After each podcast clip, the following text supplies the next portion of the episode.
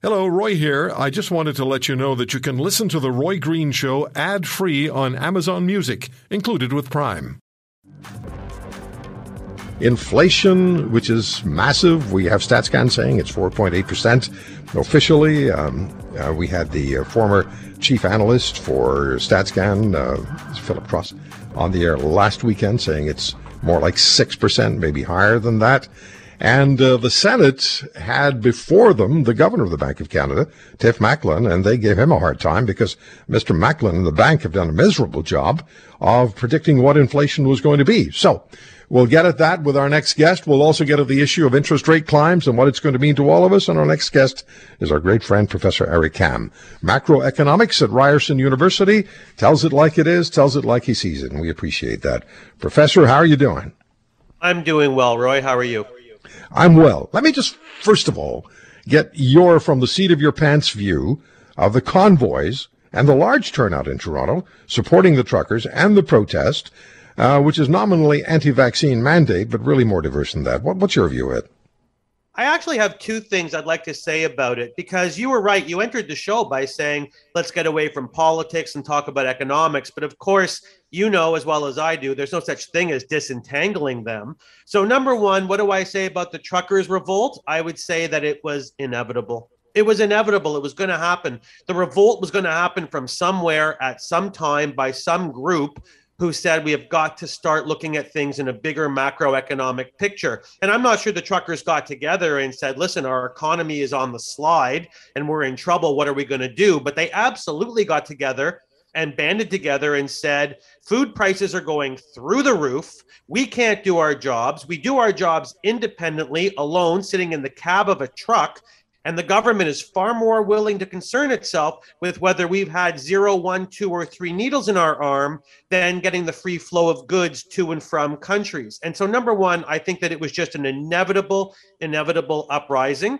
And number two, I think our prime minister, as much as I've been hard on him, I have to give him one piece of credit. I think he's the luckiest politician alive because I think he fiddles as Rome burns. I think he can now say, I have to worry about these truckers. I have to worry about protests. I have to worry about bottlenecks in Ottawa and Toronto. I don't have time to worry about the fact that our economy is in the toilet. And I think that in a way, he is living a blessed life that he can say, don't look over here, look over here. But the reality is, is he's solving neither here nor there. So what's the difference, Roy? Yeah, well, Somebody once said to me, you can't say neither here nor there because it has to be somewhere. Anyhow, let's get at this issue of uh, of our inflation. We have the uh, governor of the Bank of Canada, Mr. Macklem, uh, quizzed hard by the Senate on his failed inflation projections. What does that mean to all of us when the Bank of Canada blows it on inflation projections? What's the what's the inevitable outcome for most of us in this country? The inevitable outcome is twofold. Number one, you get to watch prices rise higher than you ever thought they would get on many of the goods and services that we use. And number two, you get to watch the purchasing power of your hard earned or saved dollars go through the floor. And that's exactly what you're seeing right now. I mean, you're seeing the Bank of Canada, in a sense, at work. They are a group that is based on expectations. They take all of the information they have and they make a forecast and a projection, and then the real numbers come in, and you either overshoot or you undershoot. And right now in Canada in 2022, we have grossly overshot expectations of inflation. And that's why you can't afford to fill up your car or shop at a grocery store. Yeah. Uh, again, you know, the, the silly, it's tiring line, but I use it all the time. Inflation to me is when I'm going to the gas station and the, and the grocery store on the same day, and I can't afford to fill up at either. So I was at the grocery store the other day, and I bought about seven items, and we're not talking about luxury items here, just getting some fundamentals. I got a bottle of wine as well, and it was over, I think it was 116 bucks. And I was easily able to go through the express line. And you talk to people who go grocery shopping or go out shopping, they'll tell you the same thing.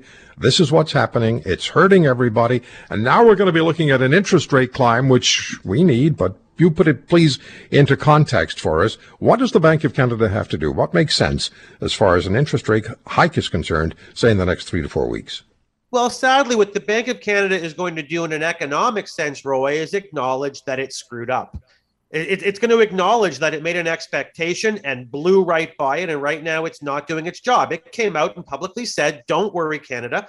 We're going to keep inflation at approximately a 2% range. And now we're at approximately a 6 to 7% range.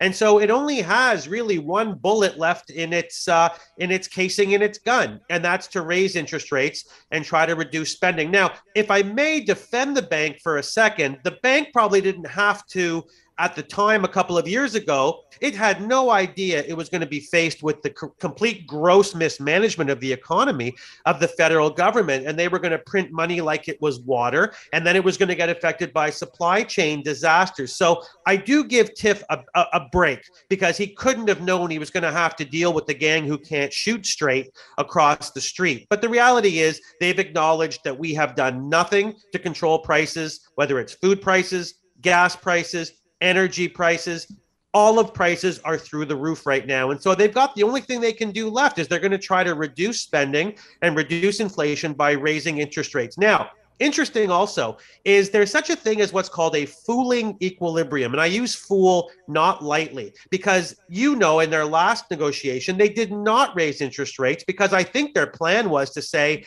let's have Canada believe we're going to interest, uh, raise interest rates. Everybody will act as if we're going to increase interest rates, and that will slow down the inflationary problem. And it didn't. And so now they go, oh no, the fooling thing didn't work. Now we really have to raise interest rates. And what's going to happen is really anybody's guess. They'll go 25 to 50 basis points the next time they meet. And it really is all they have left in their gun, Roy. And I can't even sit here and tell you what's going to happen because so far nothing has gone according to script.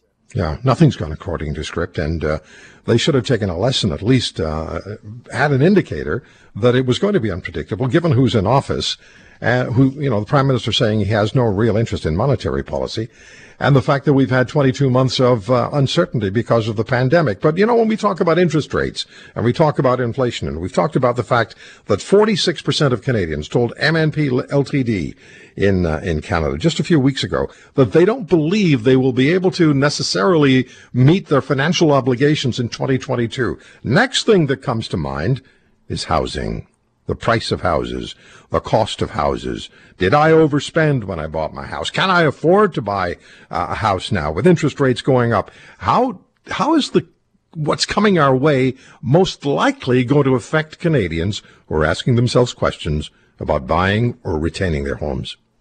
I would be very, very nervous if my mortgage was coming due this year, Roy, because you're right. There are way too many Canadians marginalized by the pandemic. There are way too many Canadians that are, as we say, one paycheck with an insolvency. Well, let me tell you, the Bank of Canada now is out of options. Interest rates are going up. And if you're going to renegotiate your mortgage this year, my only advice would be to do it quickly and maybe you're going to get dinged by 25 basis points, but maybe not 50 or 75. And now we're going to see what happens. You know, we always said three, four years ago, almost jokingly, when rates were at historic lows, boy, if these rates go up, some people are going to walk away from their houses. But it's not so funny when it's the reality for thousands of people. So I really hope that people have their eye on the ball. And if they're going to renegotiate mortgages in 2022, call your bank, call your lender, do it quickly and and don't get stuck on the wrong side of the distribution realizing now we can't afford the house we bought 2 years ago. If you want to hear more, subscribe to the Roy Green show on Apple Podcasts, Google Podcasts, Spotify, Stitcher or wherever you find your favorites. And if you like what you hear, leave us a review and tell a friend. I'm Roy Green. Have a great weekend.